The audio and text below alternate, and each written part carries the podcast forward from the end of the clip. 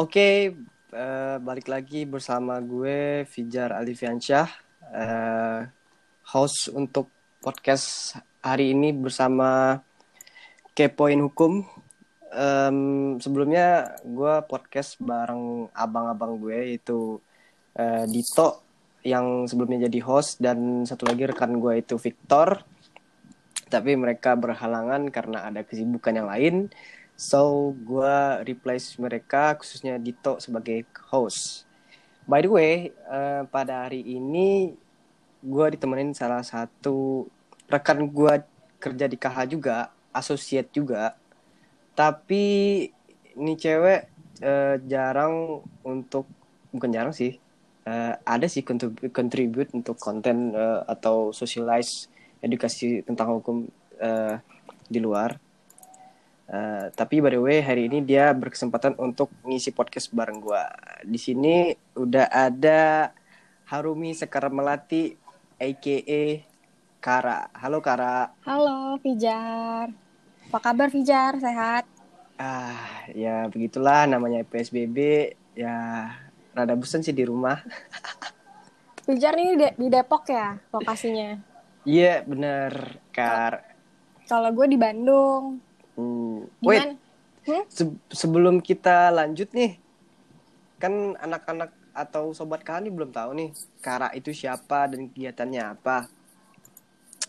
Uh, lu bisa ceritain dikit gak atau perkenalkan dikit diri lo, uh, lu gimana di KH, terus kesibukannya apa? Sok coba diperkenalkan diri dulu.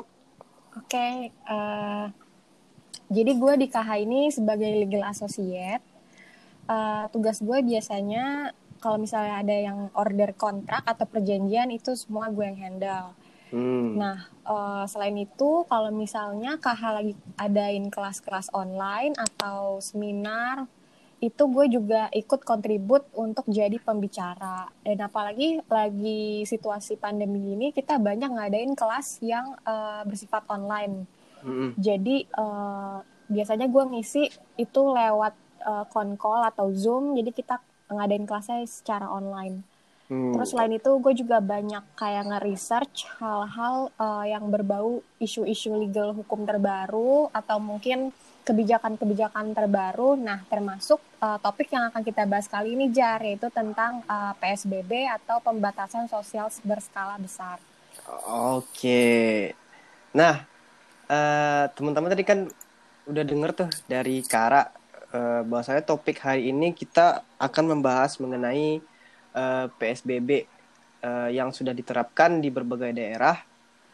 Kalau kita mengacunya kepada aturan Permenkes, Permenhub atau Pergub per daerah.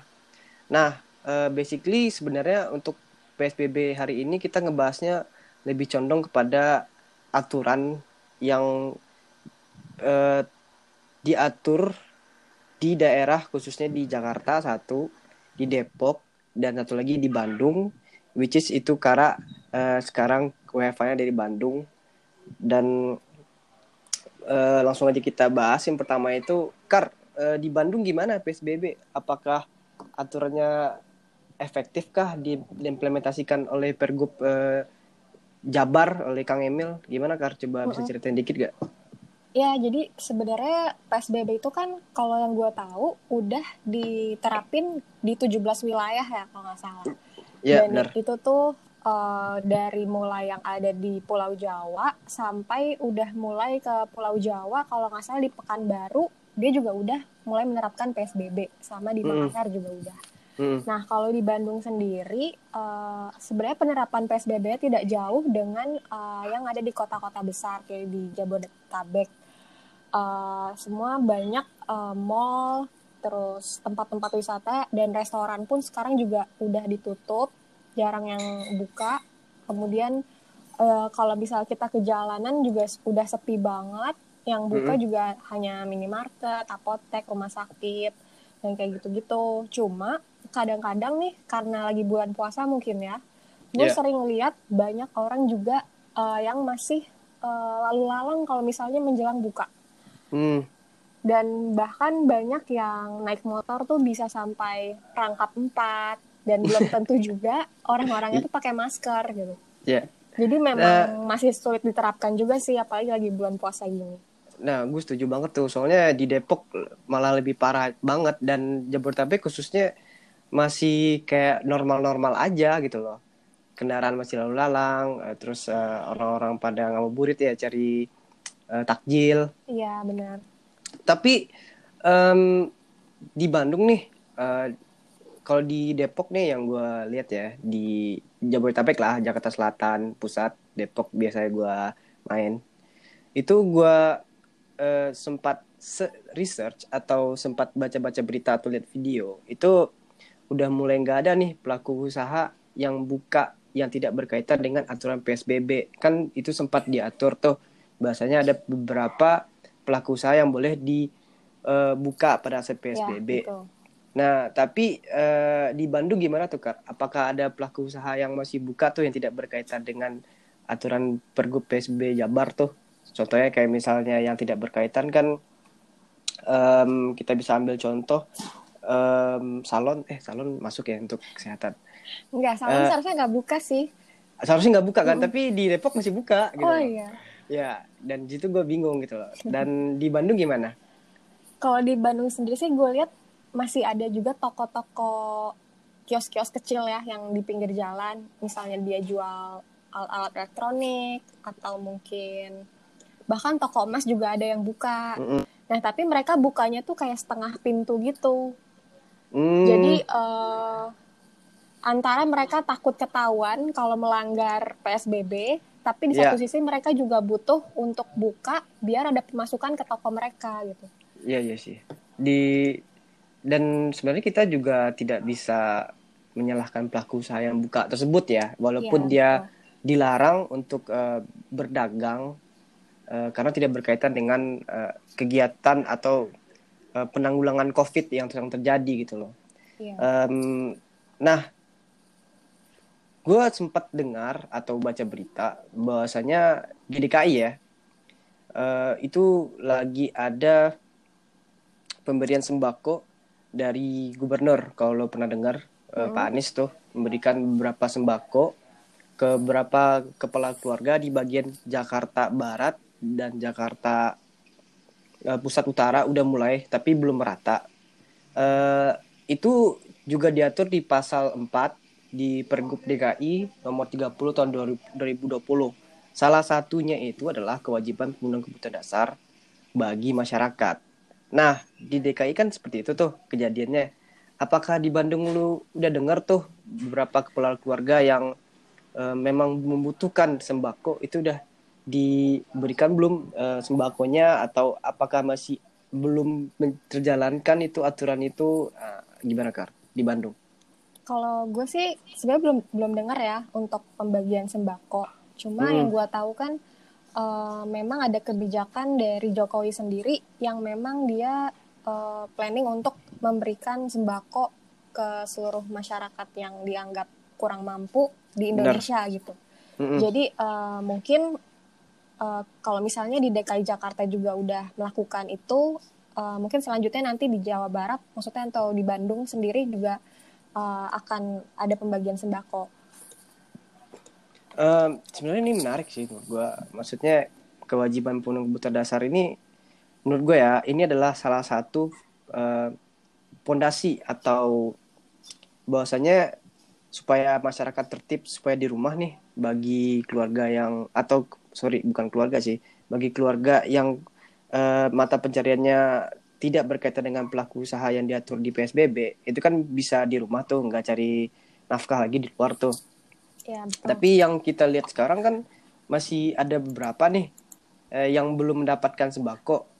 Yang lu bilang tadi di Bandung juga belum kan, belum Hmm. merata dan belum sama sekali lu dengar kan. Mm-mm. Nah, tapi kejadiannya di Jakarta, eh, khususnya yang gue bilang Jakarta bagian tadi, itu udah udah beberapa dikasih, tetapi belum merata. Nah, akibatnya timbullah pelaku usaha yang eh, menurut mereka ya udahlah, walaupun dia ini diatur tidak berkaitan dengan eh, aturan PSBB, yang penting gue buka, yang penting cicilan gue kebayar, keluarga anak bini gue kasih makan gitu. Lu pernah dengar kan?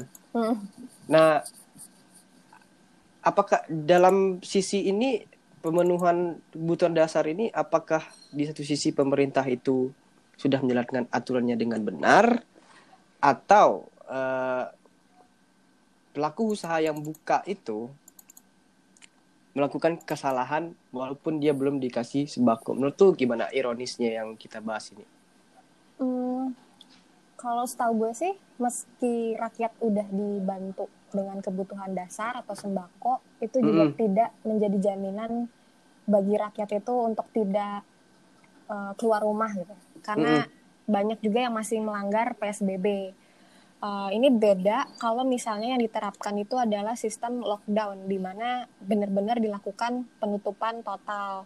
Yeah. Nah, kalau misalnya lockdown itu atau karantina wilayah uh, di peraturan sendiri pun uh, diatur kalau misalnya pemerintah tuh memiliki kewajiban untuk memenuhi kebutuhan dasar bagi uh, rakyatnya. Nah, Benar. Nah, be beda kalau dengan PSBB, uh, setahu gue nggak ada tuh uh, aturan bahwa pemerintah punya kewajiban untuk memenuhi kebutuhan dasar rakyatnya. Makanya kenapa uh, pusat perbelanjaan kayak minimarket dan supermarket juga masih buka gitu karena uh, memang di direncanakan bahwa ya rakyat masih bisa untuk memenuhi kebutuhan sendiri dengan belanja ke supermarket, namun aksesnya hanya dibatasi saja. Gitu. Iya sih, tapi hmm. Um, gue melihat di sini um, as a legal perspektifnya ya ini aturan mengenai PSBB ini nanggung. Lu ngerti nggak? Nanggung. Maksudnya ya, di lockdown aja sekalian gitu loh. Jadi ya. pemerintah memberikan uh, sembako gitu loh. Full untuk orang-orang yang membutuhkan. Bukan PSBB ini. Di PSBB ini kan kita bisa melihat nih uh, transportasi umum masih buka eh masih beroperasi dengan normal walaupun oper jam operasionalnya dibatasin satu Terus yang kedua, ojol masih berkeliaran walaupun dia masih ngangkut uh, untuk dokumen doang. Yang ketiga, uh, yang tadi yang lu bilang tadi bahwasanya supermarket atau minimarket masih juga buka kan. Mm -mm. Nah, poin gua uh, yang di sini bahwasanya nanggung gitu loh.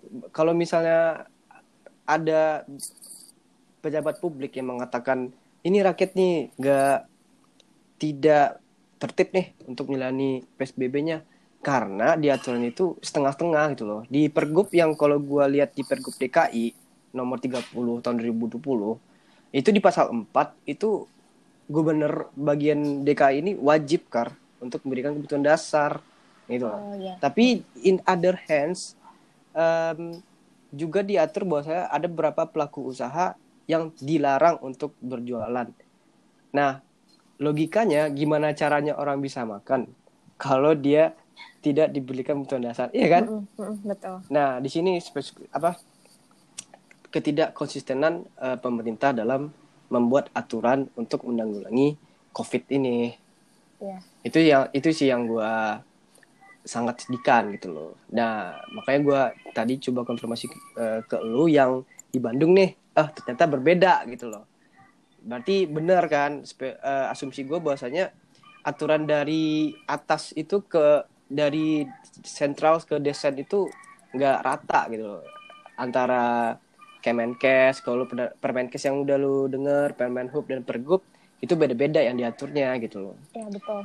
Nah mengenai perbedaan aturan dari Permenkes nih Permenhub dan Pergub.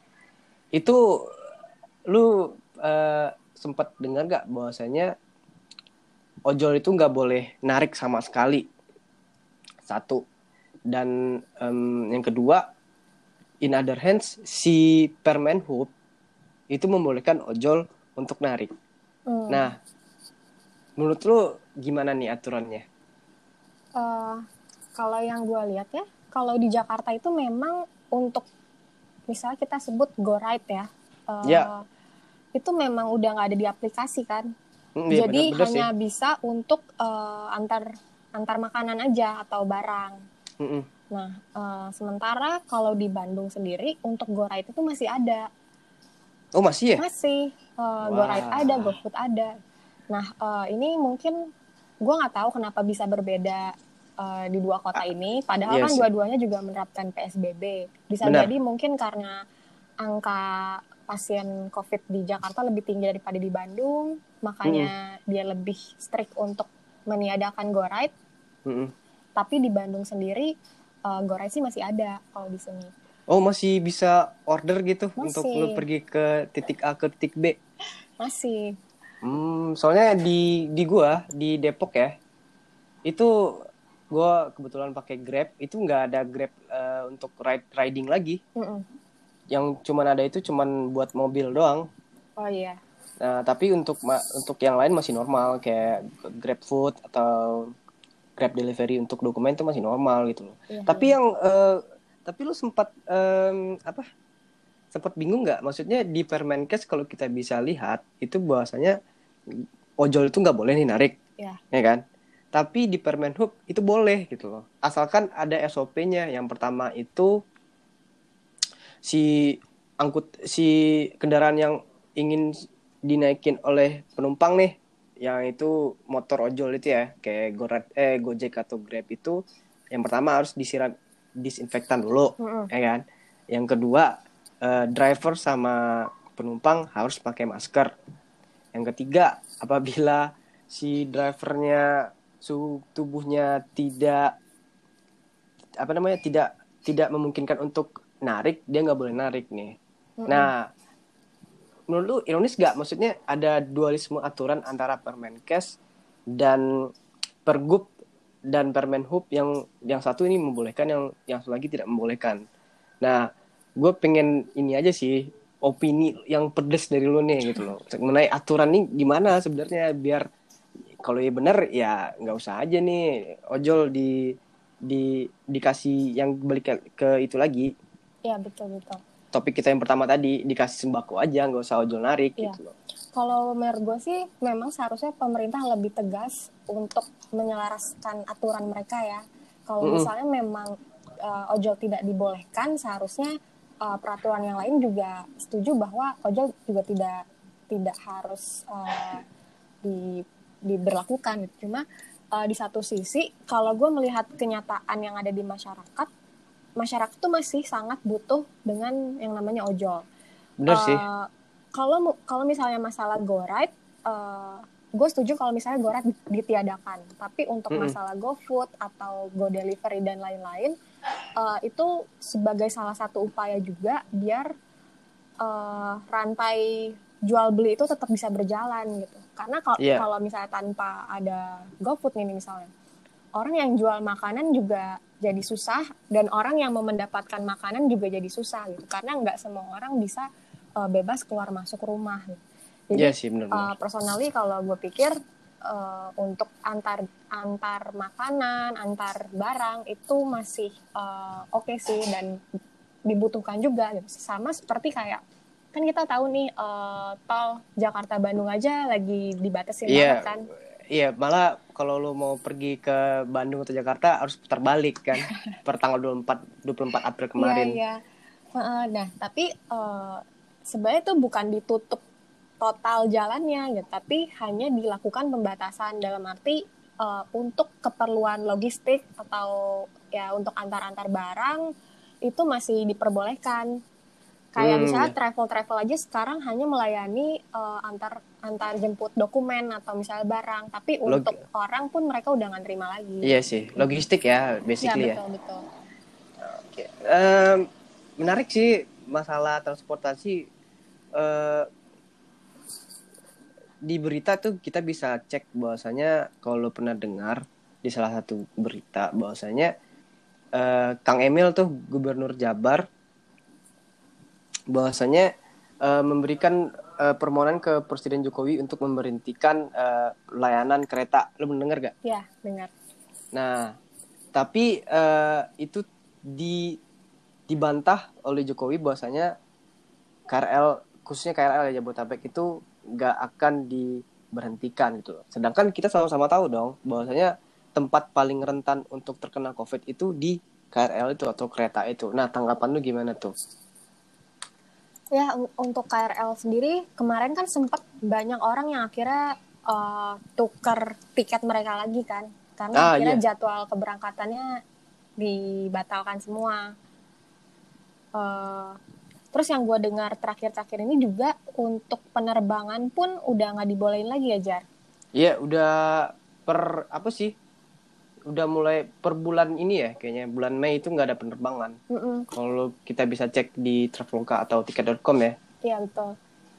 Uh, kecuali uh, mungkin kalau misalnya orang pemerintahan dari luar kota atau luar negeri mungkin masih diperbolehkan ya karena gue juga pernah baca bandara itu masih tetap buka jadi untuk jaga-jaga kalau misalnya nanti ada penerbangan yang masuk atau keluar, tapi hmm. itu hanya khusus uh, untuk orang-orang tertentu, misalnya pejabat pemerintah yang memang yeah, punya yeah, kepentingan benar. khusus. Diplomat ya, ya betul, ada betul. kepentingan untuk negaranya. Tapi ini menurut gue suatu hal yang harus diterapkan sih, tapi sayangnya uh, si suara dari Kang Emil ini tidak terlalu didengarkan karena gue setuju dengan Kang Emil uh, khususnya mengenai KL tuh harus ditiadakan dan kereta tuh bahasanya memang rentan banget nih gitu loh tapi uh, di satu sisi juga nggak bisa diberhentiin kar karena orang-orang di kerja yang di Jakarta kan rata-rata tuh tinggalnya di Bekasi tuh ya, di Bogor hmm. Depok nah dia masih kerja nih gitu loh karena masih ada beberapa pelaku usaha yang perusahaannya masih buka tapi tidak berkaitan dengan penanggulangan COVID gitu loh sebenarnya uh, nggak bisa disalahin juga sih si pemerintahnya kenapa tidak memberhentikan KRL gitu loh.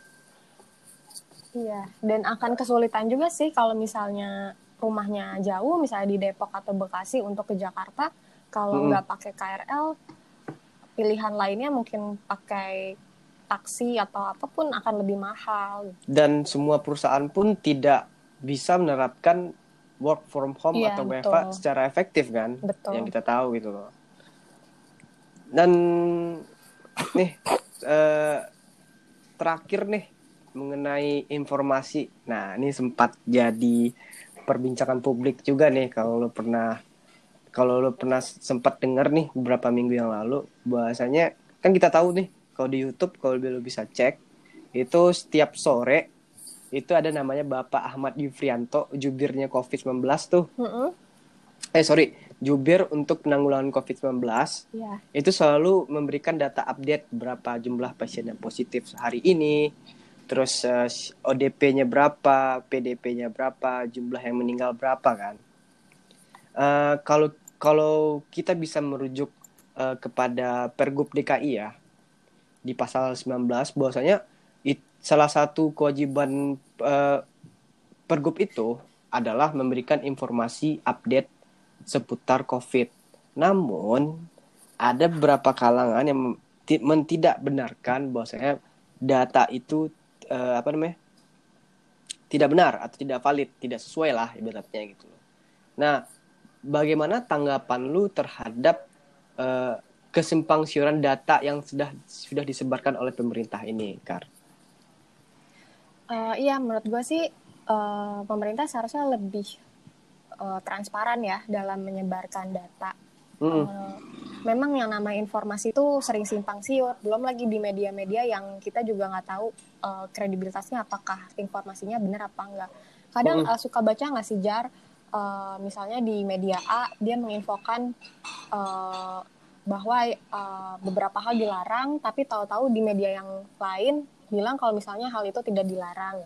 Jadi memang yeah. sering terjadi perbedaan juga menurut gue yeah. sih uh, seharusnya untuk data pasien atau dat data ODP dan segala macam itu seharusnya uh, lebih transparan dan tidak ditutup-tutupin gitu, agar masyarakat juga jadi lebih aware uh, sampai sejauh mana mereka harus take this seriously gitu karena kalau misalnya mereka tidak uh, di, diperlihatkan data sesungguhnya takutnya mereka tidak ada aware untuk uh, benar-benar melakukan yang namanya PSBB. Iya yeah, benar. Hmm. Uh, yang di mana menurut gue data ini sangat krusial yang kalau gue bisa mengambil eh, kata-kata dari lu tadi tuh bahwasanya uh, supaya self awareness masyarakat itu lebih tinggi ya, ya betul. makanya diberikan data yang transparan supaya nih supaya pelaku usaha yang ini bisa tutup gitu loh bahwasanya wah ini memang dalam keadaan urgent nih ya, gitu. betul.